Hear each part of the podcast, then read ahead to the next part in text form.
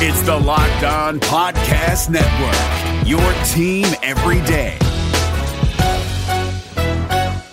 Hey guys, Gronk here, calling a 30 second hair huddle. When it comes to tackling hair loss, Hims has you covered. From clinically proven regrowth treatments to thickening shampoo and conditioner. Just go to forhims.com for a free consultation. Then a licensed medical provider can help you with your game plan. If prescribed, Hims ships directly to your door. Get your hair back in the game with Hims. Try today and get a 90 day money back guarantee at forhims.com. Just go to forhims.com slash NFL. That's forhims.com slash NFL. Restrictions apply. See website for full details and important safety information. You are Locked On Packers, your daily Green Bay Packers podcast, part of the Locked On Podcast Network. Your team every day. R E L A X. Relax. We're going to be okay. It is time. It is time.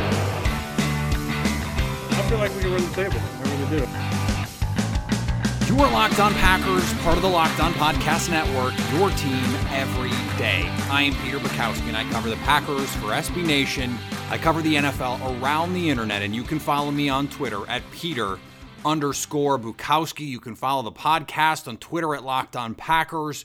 You can find all of our podcast content on our Facebook page. You can subscribe to the show on iTunes, on Spotify, on Google Play, anywhere that you get podcasts, you will find Locked On Packers. You can also always hit us up on the Locked On Packers fan hotline at 920 341 3775. Doug Farrar joins the show today.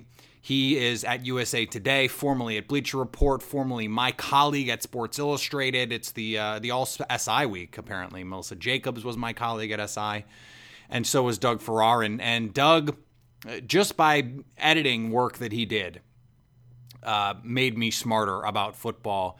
And he literally wrote the book on schematic innovation over the last you know 50 years and it's out now and, and it's called the genius of desperation. I highly recommend that you go get it on amazon wherever you can find books.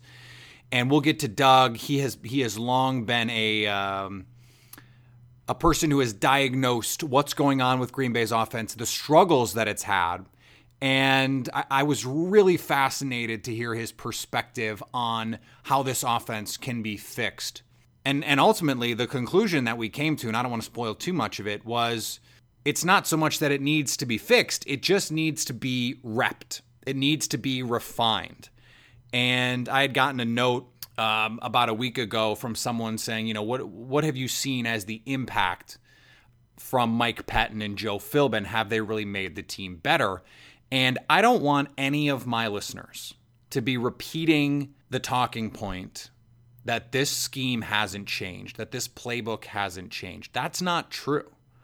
There are a lot of issues now that have been issues in the past for Green Bay, some inconsistencies in the red zone, the inconsistent deployment of personnel, and some of the the problems that Rodgers has had in the past when he has not been playing his best are prevalent right now. That doesn't mean the offense is the same. It's not.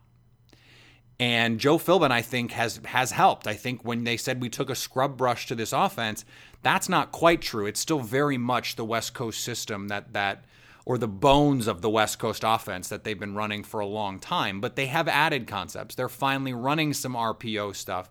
The run game is not just inside and outside zone. The, the touchdown to Kendricks last week was with all four tight ends on the field that is not something that we that we might have seen in the past. And and I don't want to spoil too much of the conversation, but uh, this offense is close. And in fact, I want to play what Mike McCarthy said today at his press conference about this team and this offense in particular.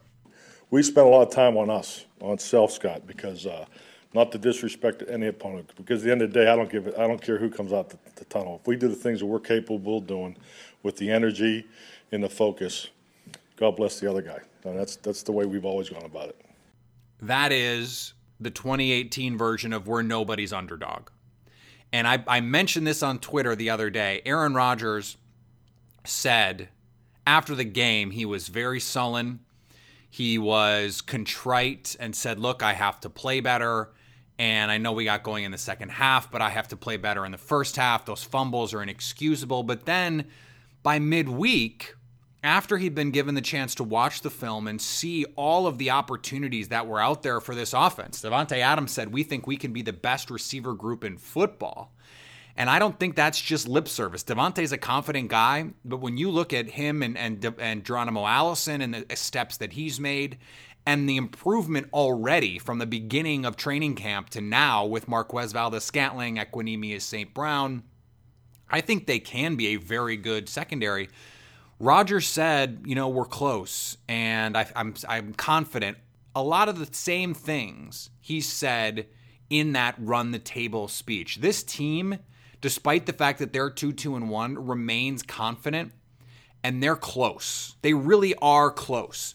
They're not going to just put up 400, 500 yards of offense and score 23 points again. That's just not going to happen. The offense is going to continue to get better, and they're going to break out. And if they're healthy, and Geronimo Allison, it looks like he's on track to be back for Monday. Randall Cobb is probably not.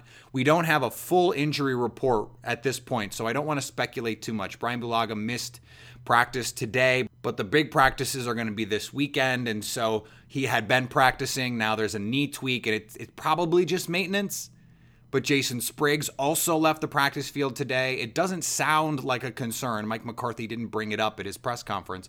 That doesn't mean it's not a concern, but I don't want to dig too far into those injuries because we just don't have enough information at this point with a Monday game, and we're not going to have shows over the weekend for me to give you those updates. So just, you know, my Twitter page, Locked on Packers, Acme Packing Company, all the normal places that you're going uh, to get your Packers info. Keep an eye on that because it is something to watch as we move forward here. But someone asked on Twitter today, what if they they posited that this could be the kind of year like 2015 where the defense is a top 15, top 10 unit and the offense just doesn't play well. I just don't see that happening. And I think if this team is a top 10 defense, a top 15 defense, which it's pretty close to right now, they're going to be a playoff team because the offense is going to get going. The end of this schedule is very favorable to them. The meat of the schedule is coming up here, and we've talked about it already. Beat the 49ers, you're 3 2 and 1. And then you have two road games. No one's expecting you to win. If you steal one, great. If you don't, you still have road games at Minnesota, at Seattle, at Chicago that you can go win. And there's there's actually a bunch of road games left. Um, but there's a bunch of games in total left. I mean, this is we're still early in the season, but there's plenty of games. Green Bay only needs to win two or three on the road to get into the playoffs. And so if the offense starts heating up and the offense gets going, and this defense continues to play well and they get a little bit more consistent, they're going to have their full secondary with Bashaud Breeland available in this game, it's sounding like and they're not going to need it. It's CJ Beathard. That's one of the reasons why I haven't gone in depth in this in this roster for San Francisco because Green Bay should just beat the hell out of them. I mean, this should be a 31-10 type game. And I want to play this voicemail for you. Hello, Peter. What's happening? Because I think it is it is a good week to bring this up. Hey, Pete, it's Mike from Pennsylvania. On Tuesday's podcast, you mentioned um, our style of play from 2000 the 2014 season, and it made me think that I think Green Bay needs a game similar to when we played Chicago and Philadelphia that year, where the game's just over at halftime. We need I think we need that for our confidence. I'm tired of opponents looking at Green Bay as their get right game. Thanks, man. I had mentioned earlier in the season 2014 when they were they would start games and just beat the hell out of people. They need a game like that. He's absolutely right for the confidence of this team. They need to prove to themselves that they can do it. And this is the game. And in some ways it's it's a bummer that the bye week is right after it, but that gives them an opportunity to as McCarthy said, self-scout. It gives them an opportunity to get healthy and it gives them a week of practice you know, obviously the bye they're not going to be practicing, but it gives the coaches an extra opportunity to make adjustments. But then you get that week back of practice with everyone healthy theoretically. Rodgers as close to 100% as he's been since the first half of the Bears game, and they could have a pretty big step forward coming in playing with confidence. So that's why they need to come in and take care of business against San Francisco this week to get to that 3 2 and 1, to get in good position back in this division. They're still in position in the NFC playoffs to control their own destiny. So go win this game. Go up early, give yourself some confidence, and, and let this be a DeShone Kizer game. Let this be a game where you're up 38 to 14 in the fourth quarter and you've got DeShone Kizer in there because you're just you're, you're it's an ass kicking. That's the kind of game this should be. And if it's not, if the, if Green Bay goes out and lays another stinker, even if they win but they win like 21-17 or something like that, I think it's time to be seriously concerned about what's going on this season. Now, I have confidence. I still have faith. This team still has faith. I think more likely this is their get right game offensively. I said that last week. Uh, but I, I this like this has to be it. This has to be it. And they've shown signs. And so now go out and do it. And until they do it, we can't we can't have full faith. But I, think this team is too talented. It is it is too good. And the scheme really is better for them to stay down all season. Hey, listen up, FanDuel fantasy players. Your day is about to get 20% better. This is Vinny Iyer, host of Locked On Fantasy Football here on the Locked On Network, and I have an offer for you. Start playing fantasy this football season, and FanDuel will give you a 20% bonus on your first deposit. That's up to $500. That's a big time bonus, and all you need to do to claim it is to make your first deposit on FanDuel. I love the fantasy contests they have on FanDuel. So many different ways to play, cash games, tournaments. I like to challenge myself there Take my fantasy football knowledge to the next level. Many different types of game formats you can pick from main slate, single game, best ball, snake draft, and you can even play private contests with your friends. There's an awesome slate of games on hand every single week. You can get the players that you don't have in your redraft leagues into your lineup. Try to get that big time return on investment. Every week is a new chance for you to win big at FanDuel, and that's what I love about it. Experience season long wins without the season long wait. Sign up today at fanduel.com slash locked on to claim your bonus and start playing today. That's fanduel.com slash locked on. Age and location restrictions apply. Bonus issued as non withdrawable site credit that expires after 30 days. David Harrison here, the Locked On Washington Football Team podcast, celebrating with you a 21 grain salute to a less boring sandwich thanks to Dave's Killer Bread. I don't know about you guys, but when I eat pizza, I eat it for the toppings, not the crust. And when I eat a sandwich, it's for what's inside the bread, not for the bread. But when I throw a sandwich on 21 whole grains and seeds, thin sliced bread from Dave's Killer Bread, it is the epitome of addition by subtraction. That thin sliced bread lets me focus on what's inside the sandwich, but also adds to the sandwich with killer taste, killer texture, killer nutrition, a subtle sweetness, and a seed coated crust. Dave's Killer Bread is America's number one organic bread for a reason. It tastes so stinking good. Dave's Killer Bread is made with the highest quality organic and non GMO ingredients and is power packed with whole grains, fiber, and protein. Visit daveskillerbread.com to learn more and look for Dave's Killer Bread in the bread aisle of your local grocery store. All right, let's get to Doug Farrar. He is a national writer at USA Today, formerly of BR, formerly of SI, formerly of Yahoo. You can follow him on Twitter at NFL underscore Doug Farrar. Doug, thank you for joining Locked On Packers. Absolutely my pleasure, Peter. Uh, we go back to the SI days, and it's always nice to catch up. Well, you as well. And and speaking of going back to our SI days, you have been writing about your frustration with Mike McCarthy's offense, probably at least that far. Uh, I believe the first article I wrote about Mike McCarthy's offense and how it was driving me nuts was in the middle of 2015, and I've written four or five since then. Yeah, that... my frustration has gone from uh, Sports Illustrated to Bleacher Report to USA Today. It travels with me wherever I go. Well, so talk to me a little bit about that frustration because I think any any fan that watched 2015 was looking at it and saying, "What is going on?" And what what was going on because it seems like a lot of what is still going on in Green Bay. Well, the really bizarre thing about McCarthy and Rodgers is that you know he became the de facto starter, and at first McCarthy was running a west. It, it was actually a very creative offense. It was a West Coast offense with some vertical elements, not dissimilar to what Andy Reid liked to run before he went back to college. Um, there were some wishbone and flexbone and full house backfield elements that were really creative and good and worked. And then all of a sudden, he just he he read the 1973 Miami Dolphins playbook and said, "Everyone, just get open on your own." And everything became either a curl flat or uh, a straight vertical, and the crossing routes and double slants and all the things that create openings in today's NFL, especially this year, where guys like Sean McVay and Andy Reid are playing three-dimensional chess. Um, it's it's more and more interesting that McCarthy has sort of stuck to his guns, and I know with all the front office changes, McCarthy had said, you know, we're going to wipe it all clean. We're going to look for different things to do. And I thought, well, okay, maybe we'll get a little more creative. Uh, I was watching the Lions game today in preparation for this podcast. I think he is doing a few more things. There's at least rudimentary pre-snap motion to help Rodgers discern sort of where the coverage is. But I, you know, and it's weird to say this about the best quarterback of the NFL and a guy considered to be one of the five best quarterbacks in NFL history.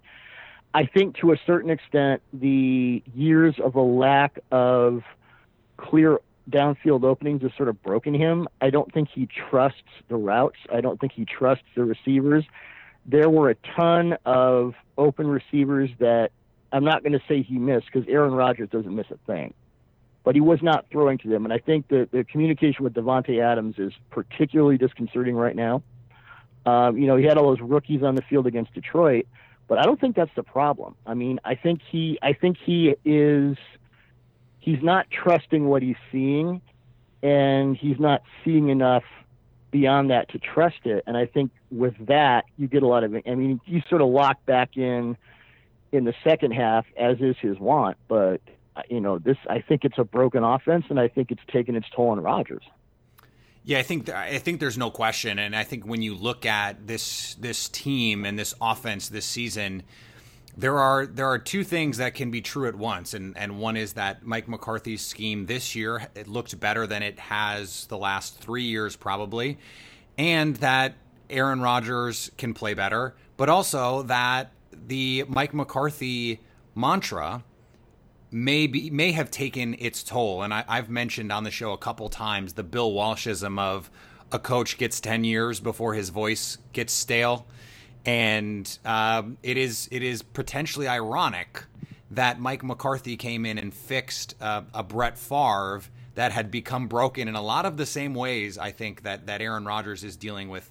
Um, with the residual of bad offenses and some bad mechanics and some bad habits and maybe that's what Rodgers needs. I don't know. What do you think?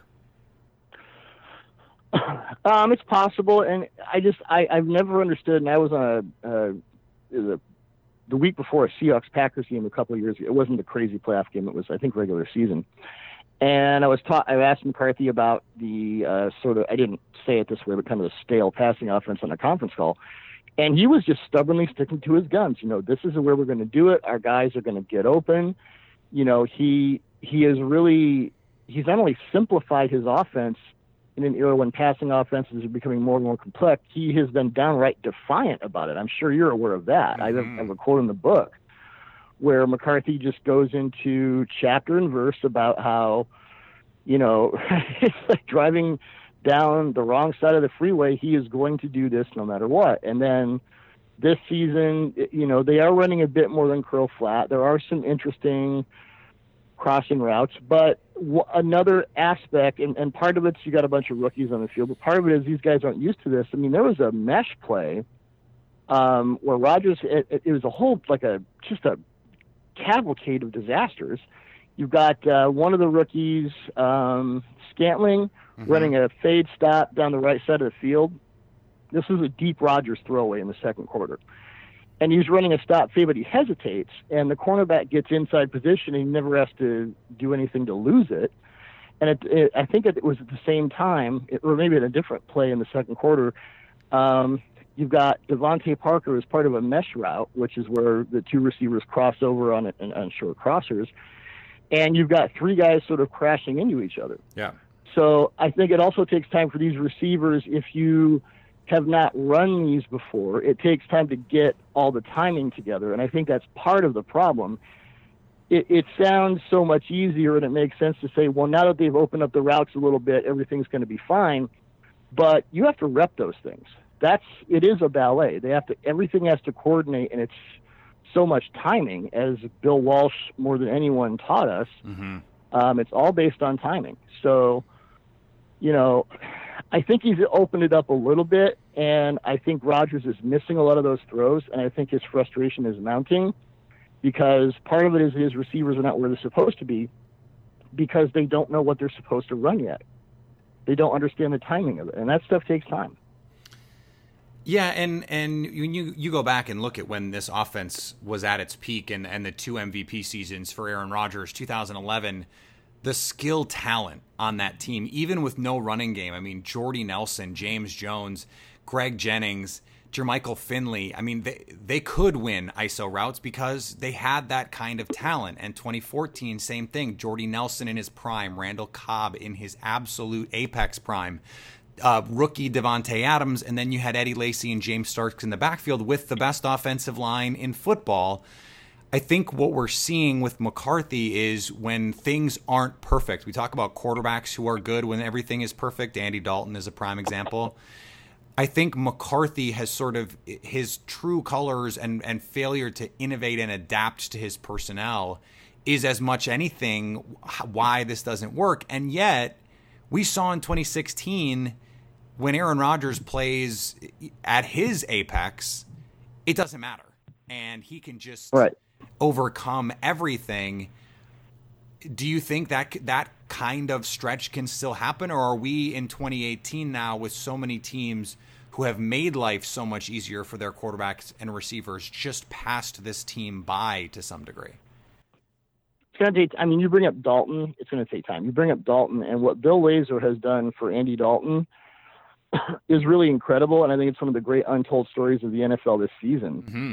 And especially in the red zone, how he, you know, he's creating defined openings with you know switch releases and crossers and all sorts of creative things. He doesn't get the the press that an Andy Reid or a, a McVay or a Shanahan gets, but Bill Lazor is drawing stuff up, especially in the red zone. That's as good as anything you'll see in the NFL this year. That took time. Uh, last year, you really didn't see it. This year, everyone's coordinated. They've had an off season to do it, and this just may be a situation where it's going to take a season. And let's not forget that Rodgers is doing this all on a bum knee. Mm-hmm. He's not fully healthy. It affects to a very large degree uh, his launch point, his lower body mechanics. I mean, all that stuff comes into play. So, right now for him, physically and sort of medically, he requires things to be a bit more perfect than he usually would, just because he's not 100%. And there's, you know, the Packers offense is in no way, shape, or form at that level yet. We're going to get back to Doug in just a second, but before we do, I want to tell you about Lokai. They've been sponsoring the podcast. This is going on two weeks now. I've already had people reaching out telling me that they bought the bracelets, that they like them. I've been wearing mine. I'm, I'm going to get my wife.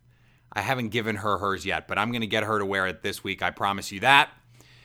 And if you want to add a little bit more game day swagger to your life, go to lokai.com. These bracelets are more than just showing team spirit, it's about balance. And let me explain.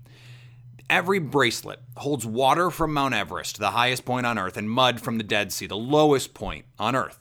And it's a daily reminder to keep balance between the highs and the lows in your life. And since Lokai is friends of the show, they're offering you an exclusive discount of 25% off all game day collection bracelets. This is the best deal you're going to get. Just enter the promo code Packers25 when checking out. That's lokai.com, L O K A I.com, with the promo code Packers25 to take advantage of this amazing deal. Hey, everybody, this is Jason Buckland, and let me welcome you back to our podcast, In Conversation with Shopify Plus. Now, season one was all about the biggest names in business. Steve Madden, Danny Reese, Chip Wilson. But wait till you hear who we're talking to now for season two. Philip Krim, CEO Casper, Webb Smith, founder 2PM, Kyle Kadakia, founder ClassPass, Heather Hasson, Trina Spear, co founder, co CEO, Figs, Chris Sacca, co founder, Lower Carbon Capital, Ariel Kaye, CEO, Parachute. This is In Conversation with Shopify Plus. All right, back to Doug. Yeah, and let's not forget, this is the greatest outside the pocket quarterback in terms of throwing on the run that the league has ever seen. and he can't really do that. So and Right. and, and doesn't have Randall Cobb or Jordy Nelson out there on those second reaction plays. He hasn't built that chemistry with Jimmy Graham yet. And even to some extent, Davante Adams. I mean, you mentioned it seemed like they're still not quite on the same page, um, despite the fact that Rodgers. Well, I remember had- talking. Go- Yeah, go ahead. I remember watching tape of Doug Baldwin like four years ago, and he talked about how important it is to be on the same page with a mobile quarterback as he breaks the pocket. Mm-hmm. And Baldwin told me that it's a science all its own, and people don't tend to understand. You know, they think it's sandlot and it's so easy. It's not. When you have a mobile quarterback, when you have a guy who's even better throwing outside the pocket, as the Seahawks sort of do with Russell Wilson, um, a guy like Baldwin, you essentially have your in the pocket route tree and your out of pocket route tree, and you have to pay equal attention to both of them. And it takes years to be able to do that effectively. Yeah, and I guess that's that's the thing, and, and this is something we've seen eh, seemingly, I guess, every year for the last I don't know five years, where we almost have to take September and and flush it a little bit because we see teams like the Patriots get off to slow starts, and we've seen the Packers get off to slow starts. Plenty of teams that play well in December and January have been getting off to slow starts and and maybe it is just as simple as they really did change the offense in the offseason. They they added Jimmy Graham. They're trying to work in these rookies. They're trying to find snaps for these running backs, and that takes time. It, it, we're seeing it around the leagues in some places. It's just difficult when you're a Packers fan to look at what's happening in Kansas City or Los Angeles and go, we have Aaron Rodgers. Why can't we do that? Or you watch Drew Brees last night and you just go, we played that same Washington defense and we couldn't put up 43. Well, Drew Brees has had Sean Payton for 13 years. Yep. Andy Reid has been taking mobile quarterbacks and designing them into traditional offenses since he had Michael Vick in 2010. And he's had, you know, Brad Childress and Chris Ault as uh, quote unquote spread game coordinators all the way through the 2010s. So when he got, and, and he had Alex Smith, who really turned both the Chiefs and the Eagles via Doug Pederson onto the RPO concept a couple years ago. So by the time he got Patrick Mahomes, Andy Reid had a graduate level course in everything he needed to do for that quarterback. Mm-hmm. You know, McVay has had this is his second year with Goff, um, but he immediately made Goff comfortable, and Goff was far better than he was in his rookie year as a as a pure athlete, just because the coaching was so abysmal. And then you go from zero to ten, and this year McVay's turned it up to eleven. You know, I, I don't think you have. Again, you don't you, you don't have a backlog of teaching reps with in the Packers situation to really rest on. And in a case like that, I don't think it matters how great your quarterback is. It's just going to take time. All right, so I guess all of that is to say, where does Green Bay go from here? Um, I think they have to hope that Rodgers, you know, stays as healthy as he is. Um, they've got injury situations to deal with. Um, I, I think in the short term, they have to keep knocking at it. I would say that McCarthy could help his quarterback more by creating more short to intermediate openings. But I think he's starting to do that. You know, as I said, there's more pre-snap motion. They're starting to get more creative. Um, you know, I, I'm, I I'm not going to say it's a waste year per se, but it's simply going to take time to have everyone together, especially if they have a bunch of rookie receivers on the field for any amount of time. Um, it's it's just going to take time and reps and patience, Well, one of the reasons why which I know nobody nobody has. well, and and potentially maybe not Mark Murphy in Green Bay, which is the person that that Mike McCarthy is going to have to most convince that that the time is what they need. One of the reasons why I wanted to have you on, obviously, is you have been following this offense in particular and and been frustrated with it for a long time, but you also literally wrote the book on schematic inv- uh, innovations. Talk to me a little bit about the genius of desperation and and this book that you wrote. Uh, well, thank you for the plug. The Genius of Desperation is a chronological schematic history of professional football from 1920 to the present. It goes from the T formation to the RPO. Excuse me. The title of the book, uh, The Genius of Desperation, really comes from my philosophy, my theory that no innovation in the NFL has come about through anything other than competitive desperation, i.e., the player or the coach or the team knows that, okay, we don't have the talent to beat our opponent. We have to think outside the box. We have to present them with something they've never seen. So the book is a history of that from Clark Shaughnessy's passing and motion additions to the T formation in the 1930s through Bill Walsh creating the West Coast offense because his starting quarterback got hurt to how the Wildcat came about to really the RPO. The RPO was a, a situation where, okay, we don't have our starting quarterback and our backup, Nick Foles, is not that great. But the one thing he can do consistently well is the run pass option concepts that he had with Chip Kelly.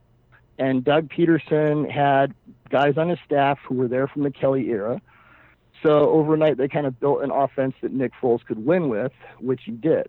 And the book is really about the history of those sort of galvanic moments where teams and coaches and players realize we have to create a different way of doing things.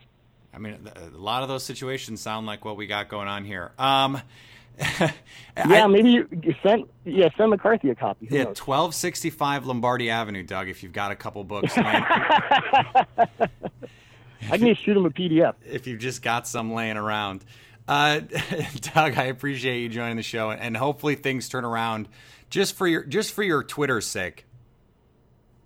Well, yeah, yeah. I, I put up the uh, I put up the the mesh route disaster this morning, and it was not pleasant it's not pleasant for for anyone who's been paying attention and uh, but I, I, appreciate you for for doing yeoman's work and pointing out um, when it's not going well because it's easy i think to write about offense when everything's going great. I think it's harder to look at an offense and say this is what's wrong with it and and maybe this is this is how they could fix it. So uh, i have always appreciated that. You're a problem solver. I'm trying to fight the good fight man. That's all i can say. All right doug appreciate it. Thank you very much all right, I want to thank Doug again for joining the show. Always a pleasure to have him. One of the smartest guys that covers our sport, um, and and really has shown me and taught me a lot about football, what it means to cover it in a smart way, um, and even just some of the ins and outs of scheme and and everything. So, I, I think that is a, a vital component that his insight there to what this Packers offense can look like, and that's another reason I'm bullish on the way that they can they can look moving forward is incorporating rookies into this offense is hard. He called it a ballet. You have to get the dance moves down. And you have to move in concert with one another. And the quarterback has to be comfortable playing on schedule and playing on time. And if he doesn't think the routes are breaking open at the right times, he's going to get off them in weird ways. And so that's why it's even difficult for us.